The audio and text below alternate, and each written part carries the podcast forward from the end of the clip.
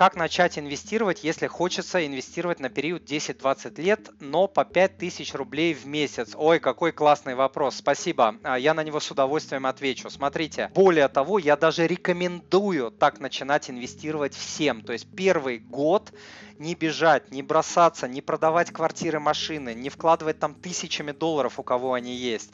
Сначала понемножку, первые 6, а лучше даже 12 месяцев, по 1000, 2, 5, там 10, маленькими-маленькими суммами инвестируйте, как правило, в инструменты коллективного инвестирования. ETF, BPIF, а, кто в рублях хочет инвестировать, э, там OFZ, понятно, и так далее. У кого денег побольше, можно там покупать, допустим, э, гос еврооблигацию Россия 28, там 3 э, с лишним процентов доходности сейчас она дает, бывает до 4 подскакивает, бывает там больше в моменте, сейчас вот 3.1, 3.2, как-то так. В общем, маленькими-маленькими частями в основном в инструменты коллективного инвестирования.